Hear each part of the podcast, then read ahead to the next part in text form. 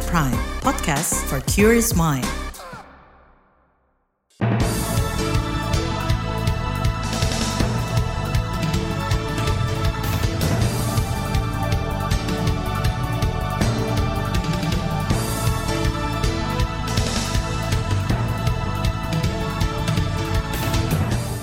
Selamat pagi, kita berjumpa kembali dalam program Buletin Pagi edisi Selasa 7 Februari 2023. Saya Naomi Liantra.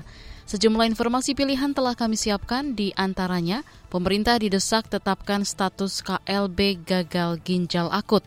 Jokowi soroti maraknya kasus investasi bodong, festival cap gomeh dan atraksi tatung di kota Singkawang. Inilah Buletin Pagi selengkapnya. Terbaru di Buletin Pagi. Saudara, kasus gagal ginjal akut pada anak kembali ditemukan awal Februari ini. Dinas Kesehatan DKI Jakarta menyebut satu kasus positif dan satu lagi masih suspek. Pasien yang positif memiliki riwayat minum obat sirup yang dibeli secara mandiri di apotik.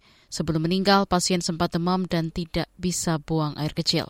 Dua indikasi ini mirip keracunan cemaran etilen glikol EG dan di etilen glikol DEG dalam obat sirup. Dengan tambahan dua kasus baru gagal ginjal akut itu, maka hingga Ahad lalu tercatat 326 kasus gagal ginjal akut dan satu suspek yang tersebar di 27 provinsi. Dari jumlah itu, 116 pasien dinyatakan sembuh. Merespon hal itu, Kementerian Kesehatan menghimbau masyarakat tidak mengonsumsi obat sirup tanpa resep dokter. Juru bicara Kementerian Kesehatan Siti Nadia Tarmizi mengatakan, Fasilitas pelayanan kesehatan hingga kini masih menggunakan obat puyer atau obat racikan untuk mengobati anak-anak dengan ada dua kasus ini tentunya uh, kita berharap bahwa pertama orang tua untuk uh, tidak secara mandiri uh, membeli obat uh, dan uh, apalagi obat sirup ya pada kondisi ini kecuali uh, atas petunjuk dari petugas kesehatan. Dari analisis sementara Kemenkes, terungkap pasien anak berusia satu tahun yang meninggal dan diduga mengalami gagal ginjal akut sempat meminum obat demam sirup bermerek Prexian. Obat itu dibeli tanpa resep dokter di apotik. Saat ini sampel darah pasien dan obat sirup yang sempat diminum masih diteliti. Kementerian Kesehatan akan mengeluarkan lagi surat kewaspadaan kepada seluruh dinas kesehatan, fasilitas pelayanan kesehatan, dan organisasi profesi kesehatan terkait tanda klinis gagal ginjal akut serta penggunaan obat sirup di tanah air. Hal berbeda disampaikan Ikatan Dokter Anak Indonesia IDAI. Ketua Umum IDAI, Piprim Basara, menduga ada, ada pemalsuan obat sirup demam untuk anak merek Prexian. Alasannya kata dia dua kasus gagal ginjal akut yang kembali ditemukan Dinkes DKI Jakarta berbeda dengan temuan kasus-kasus sebelumnya. Jadi obat yang itu dipalsukan dan ternyata isinya berbeda gitu. Nah ini yang mungkin mungkin ya yang perlu kita selidiki. Sebab uh, obat perhatian yang diperiksa oleh Badan POM itu kan memang tidak didapatkan, tidak didapatkan yang tidak memenuhi syarat. Ketua Umum IDAI Piprim Basara menghimbau orang tua tidak terburu-buru memberikan obat sirup demam kepada sang buah hati. Piprim menyarankan sebaiknya anak dikompres dahulu menggunakan air hangat pada bagian ketiak atau lipatan paha. Kalangan wakil rakyat di parlemen mendorong ada investigasi penyebab kasus penyakit ginjal akut pada anak. Selain itu, menurut anggota Komisi Kesehatan DPR Saleh Partaunan Daulay, Badan Pengawasan Obat dan Makanan BPOM harus mengoreksi diri atas munculnya kasus serupa. Nah, kalau misalnya disebabkan karena lemahnya pengawasan, masa sih Badan POM tidak apa namanya mengoreksi diri kemarin itu dengan adanya katakanlah kebobolan seperti itu ya kan? Maksudnya kan ini kan nggak begitu lama kecuali kalau sudah berselang waktu sampai tiga tahun empat tahun gitu. Ini kan baru berapa bulan. Jadi artinya ini ini saya kira kalau dari sisi pengawasannya mestinya sudah nggak nggak nggak jadi masalah Anggota Komisi Kesehatan DPR Saleh Partonan Daulay mengingatkan BPOM sebagai lembaga pengawas obat harus dimintai pertanggungjawaban bila terbukti lemah dalam kerja-kerja pengawasannya. Namun bagi Ombudsman, pemerintah perlu segera menetapkan status kejadian luar biasa pasca penemuan kasus baru gagal ginjal akut. Sebab menurut anggota Ombudsman Robert Na Endi Jaweng, status KLB diperlukan agar korban tidak semakin bertambah. Desakan penetapan KLB juga disampaikan tim advokasi untuk kemanusiaan bersama keluarga korban gagal ginjal akut progresif atipikal atau GGAPA. Anggota tim advokasi sekaligus Ketua PBHI Nasional Julius Ibrani beralasan adanya kasus baru membuktikan bahwa Menteri Kesehatan dan Kepala BPOM tidak konkret bekerja ini malah dia mengungkapkan penjahatnya pihak luar doang. Sedangkan dirinya sendiri merasa nggak bertanggung jawab. Padahal kalau kita hitung fatality rate-nya, dia harusnya jadi orang yang pertama menetapkan ini sebagai kejadian luar biasa karena di atas 50 persen. Selain itu, pada hari ini tim advokasi untuk kemanusiaan bersama keluarga korban gagal ginjal akut progresif atipikal GGAPA akan hadir dalam sidang kedua gugatan class action di Pengadilan Negeri Jakarta Pusat. Sidang ini mewakili 25 korban kasus gagal ginjal akut. Ada 10 tergugat dan satu turut tergugat, antara lain PT Avi Pharma Pharmaceutical Industry, BPOM, Kementerian Kesehatan, dan satu turut tergugat yaitu Kementerian Keuangan. Tim advokasi mendesak majelis hakim memproses sidang dengan singkat dan segera, sebab masih banyak korban berjatuhan. Kasus investasi bodong makin banyak. Presiden Joko Widodo bereaksi. Informasinya akan hadir sesaat lagi. Tetaplah di Buletin Pagi KBR. You're listening to KBR Pride, podcast for curious mind. Enjoy!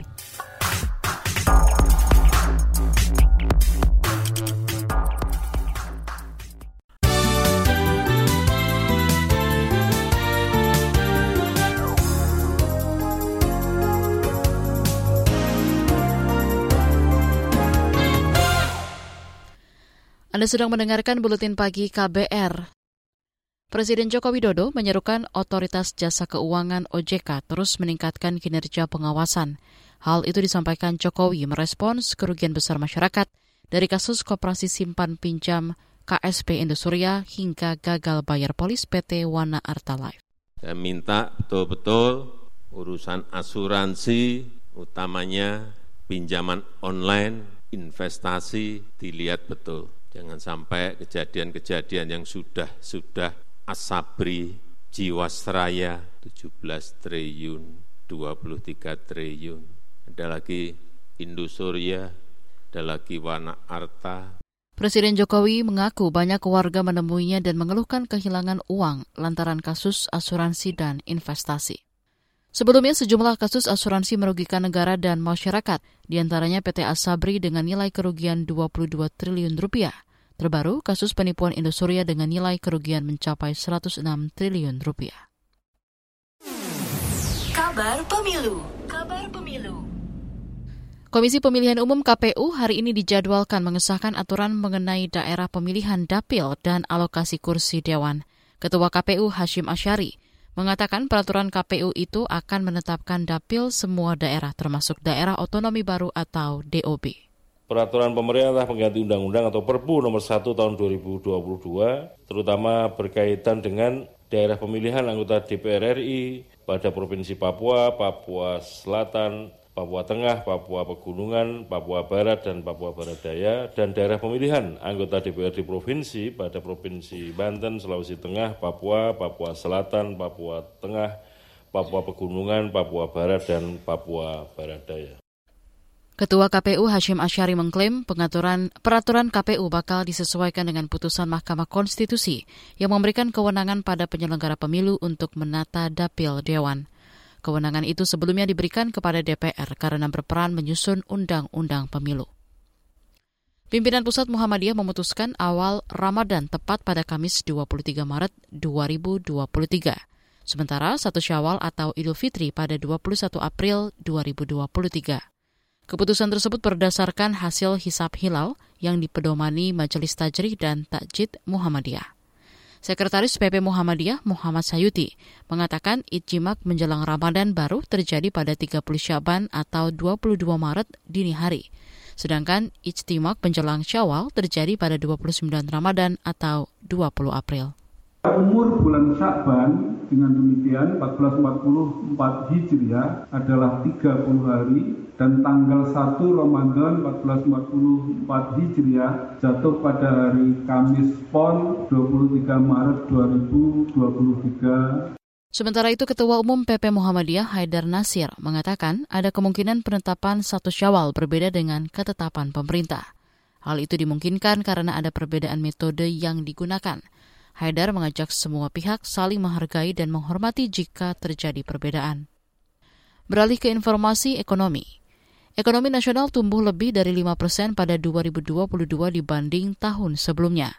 Menurut Kepala Badan Pusat Statistik Margo Yono, angka itu merupakan pertumbuhan tertinggi sejak 2013. Secara situsi atau secara kumulatif, perekonomian Indonesia tahun 2022 tumbuh 5,31 persen bila dibandingkan tahun 2021. Kinerja ekonomi tahun 2022 menguat dibandingkan dengan tahun 2021. Kepala BPS Margo Yono menekankan pertumbuhan ekonomi 2022 kembali mencapai level 5 persen seperti sebelum pandemi. BPS menyebut seluruh lapangan usaha tumbuh positif, dengan pertumbuhan tertinggi adalah transportasi, pergudangan, akomodasi, dan makanan minuman, sedangkan industri pengolahan menjadi sumber pertumbuhan tertinggi. Kita ke informasi mancanegara. Saudara lebih dari seribu orang tewas dan 5.300-an lainnya terluka setelah gempa magnitudo 7,7 mengguncang Turki Selatan. Presiden Recep Tayyip Erdogan mengatakan gempa kemarin pagi merupakan bencana terbesar sejak gempa Erzincan pada 1939. Otoritas Manajemen Bencana dan Darurat Turki mengatakan 78 gempa susulan terjadi setelah gempa tersebut. Hampir 2.500 orang berhasil diselamatkan dari reruntuhan bangunan. Jumlah bangunan yang runtuh sekira 2.800-an gedung. Pasca gempa ucapan belasungkawa dan bantuan mengalir dari berbagai penjuru dunia. Rusia menyiapkan pesawat bantuan kemanusiaan. India mengirim tim SAR dan logistik. Spanyol membantu drone dan personil militer sebagai tim SAR. Sementara itu KBRI Ankara mengupayakan rumah penampungan sementara sambil menunggu penanganan dari otoritas setempat. Direktur Perlindungan WNI Kementerian Luar Negeri Juda Nugraha menyebut tiga WNI terluka, satu dari Provinsi Kahraman Maras dan dua lagi di Hatay. Ketiga korban sudah dirawat di rumah sakit terdekat. Setidaknya ada sekitar 6.500 WNI yang terdata tinggal di Turki. Beralih ke informasi olahraga, Komite Pemilihan dan Komite Banding Pemilihan PSSI mengumumkan daftar calon tetap Ketua Umum, Wakil Ketua Umum, dan anggota Komite Eksekutif atau EXO periode 2023-2027. Anggota Komite Pemilihan Joko Tetuko mengumumkan lima nama calon tetap Ketua Umum PSSI. Calon Ketua Umum tetap 1. AA Lanyala Mahmud Mataliti. Dua, Arif Putra Wicaksono. Tiga, Doni Setia Budi. Empat, Erik Tohir. Lima, Fari Jemi Francis. Dalam kesempatan itu diumumkan pula 16 calon tetap wakil ketua umum PSSI di antaranya Menpora Zainuddin Amali dan politikus Gerindra Andre Rosiade. Ada pula 55 nama calon anggota komite eksekutif. Pemilihan akan digelar dalam Kongres Luar Biasa PSSI 16 Februari di Jakarta. Kita ke Liga Inggris. Klub Liga Inggris Manchester City diduga telah melanggar sejumlah aturan financial fair play antara 2009 dan 2018. Pernyataan ini disampaikan Liga Premier Inggris kemarin usai penyelidikan selama empat tahun. Menurut operator Liga Inggris tersebut, City tidak bekerja sama sejak penyelidikan dimulai pada akhir 2018. Siti diduga tidak melaporkan secara jujur terkait pengelolaan keuangan mereka. The Citizens juga dituduh melanggar aturan FIFA. Jika terbukti, sanksi berat menanti Manchester City antara lain pengurangan poin hingga pelarangan ikut kompetisi Liga Champions. Setelah penyelidikan ini, Liga Inggris akan membentuk komisi independen untuk memproses pelanggaran tersebut. Di bagian berikutnya, kami hadirkan laporan khas KBR tentang lelah menanti pengesahan RUU PPRT. Tetaplah di Buletin Pagi KBR. You're listening to KBR Pride, podcast for curious mind. Enjoy!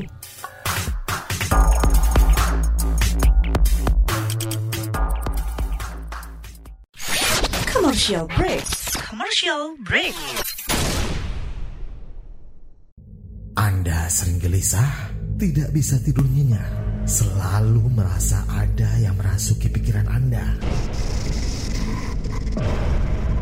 Ini bukan iklan horor atau cerita seram, tapi kalau Anda mengalami hal seperti itu, Anda pasti ketinggalan berita terupdate yang lagi ramai diperbincangkan. Gak mau kan dibilang ketinggalan berita?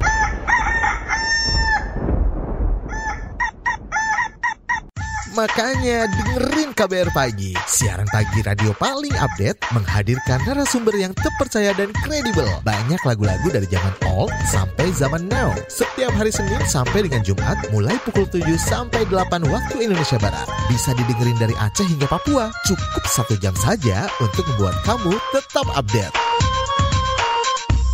Woi, ayam siapa nih? Berisik, saya mau dengerin kabar pagi.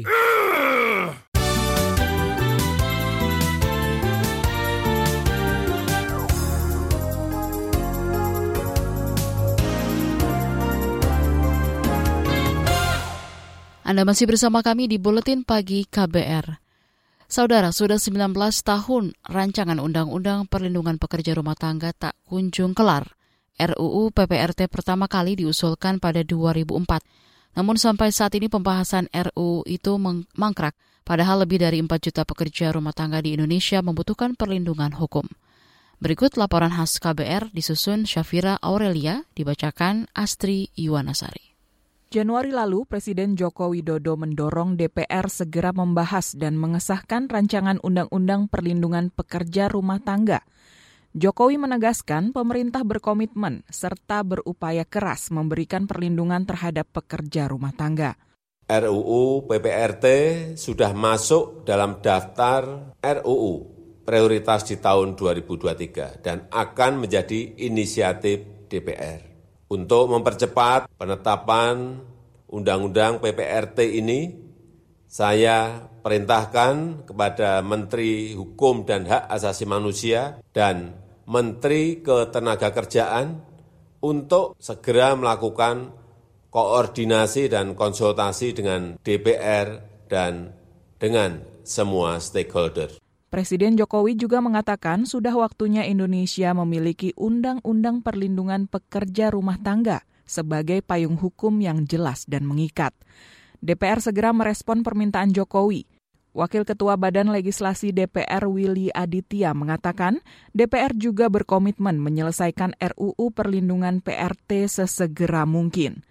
Ia mengklaim akan segera membawa RUU PPRT ke rapat paripurna kami memastikan ini untuk kapan diparipurnakan itu tahapan karena mobilnya sudah ada, supirnya sudah ada, tinggal starternya ini. Nah, starternya itu rapat paripurna. Nah, kapan jalannya setelah di starter ini? Setelah surpres surat presiden dan BIM dikirim ke DPR. Di, baru kemudian dibahas bersama. Terima kasih sekali lagi. Selamat untuk kita semua. You never walk alone. Let's walk hand in hand.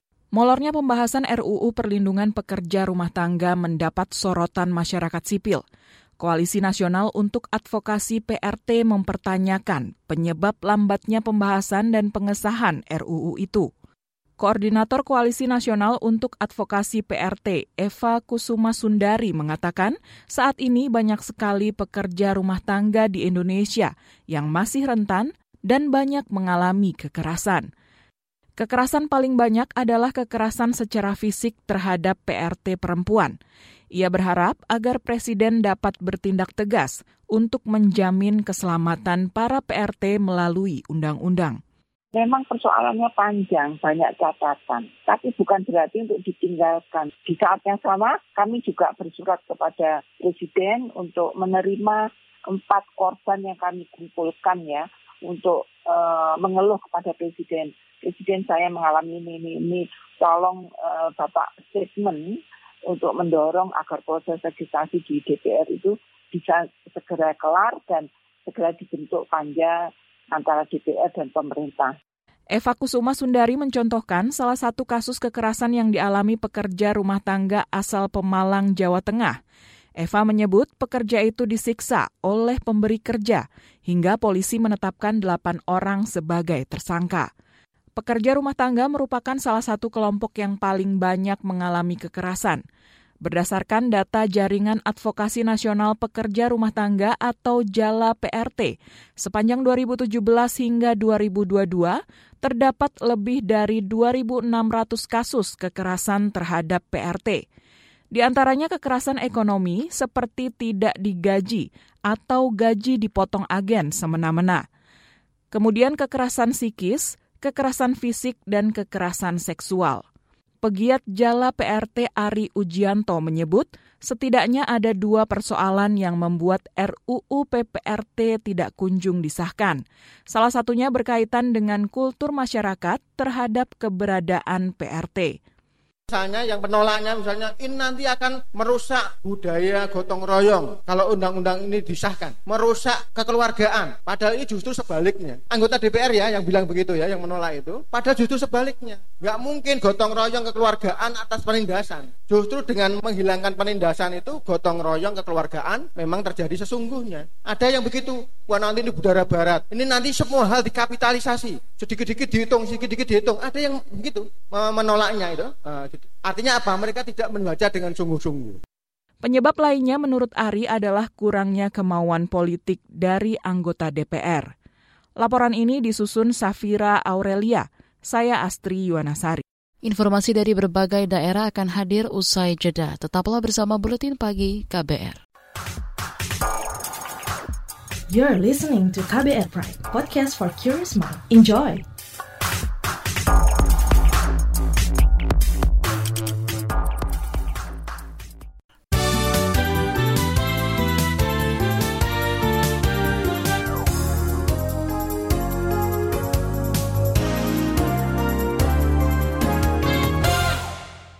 Inilah bagian akhir buletin KBR. Wakil Presiden Maruf Amin berharap ilmu fikih keagamaan mampu merespons dinamika masyarakat dan perkembangan zaman. Hal itu disampaikan Wakil Presiden kemarin saat membuka Muktamar Internasional Fikih Peradaban yang digelar pengurus besar Nadlatul Ulama PBNU di Surabaya, Jawa Timur. Orang yang beranggapan ajaran Islam semuanya tawabit dan alergi pada perubahan atau beranggapan ajaran Islam semuanya memungkinkan untuk berubah, maka bisa dipastikan orang tersebut tidak memahami ajaran Islam itu sendiri. Muktamar Internasional Fikih Peradaban digelar sebagai rangkaian puncak peringatan hari lahir satu abad NU. Pemerintah berharap Festival Cap Gome dan atraksi tatung di kota Singkawang, Kalimantan Barat bisa lebih populer di kalangan wisatawan mancanegara – Apalagi menurut Kepala Staf Kepresidenan Muldoko, festival 14 hari setelah perayaan Imlek itu telah ditetapkan Badan Kebudayaan Dunia UNESCO sebagai warisan budaya tak benda Indonesia. Ini juga sebuah bentuk apresiasi dari pemerintah pusat atas penyelenggaraan Festival Cap Gomeh ini. Untuk itu saya hanya ingin menitipkan satu kata, biar nanti ini menjadi itu menjadi virus kepada masyarakat Indonesia. Festival ini menghadirkan tatung atau dukun yang melakukan atraksi ekstrim termasuk pawai, replika naga, dan wisata kuliner. Puluhan usaha pertashop di Kabupaten Rembang, Jawa Tengah gulung tikar. Apa sebabnya? Informasi selengkapnya bersama reporter radio jaringan Musyafa. Dari total 60-an titik pertasop di Kabupaten Rembang, mayoritas sudah gulung tikar. Kepala Dinas Perdagangan, Koperasi dan UKM Kabupaten Rembang, M. Mahfud, memperkirakan saat ini hanya tersisa kurang dari 10 lokasi yang masih beroperasi. Karena begitu dibangun kemudian harga BBM menaik, melonjak, artinya pengusaha pertasop sendiri mau melanjutkan itu juga berpikir dua kali. M. Mahfud, Kepala Dinas Perdagangan, Koperasi dan UKM. Satu sisi di Pertasop hanya menjual BBM jenis Pertamak, sedangkan Pertalite tidak ada. Di sisi lain, stasiun pengisian bahan bakar umum SPBU masih menjual Pertalite. Akibatnya, banyak masyarakat yang lebih senang membeli Pertalite ke SPBU. Mahfud berharap pemerintah bisa mengalokasikan kuota Pertalite bagi Pertasop, minimal untuk sepeda motor. Selain mendekatkan pelayanan kepada masyarakat, juga menggairahkan iklim usaha Pertasop. Musyafa R2 Birembang melaporkan untuk KBR. Informasi tadi menutup jumpa kita di Buletin Pagi hari ini. Pantau juga informasi terbaru melalui kabar baru, situs kbr.id, Twitter at berita KBR, serta podcast di alamat kbrprime.id. Saya Naomi Liandra bersama tim yang bertugas undur diri. Salam.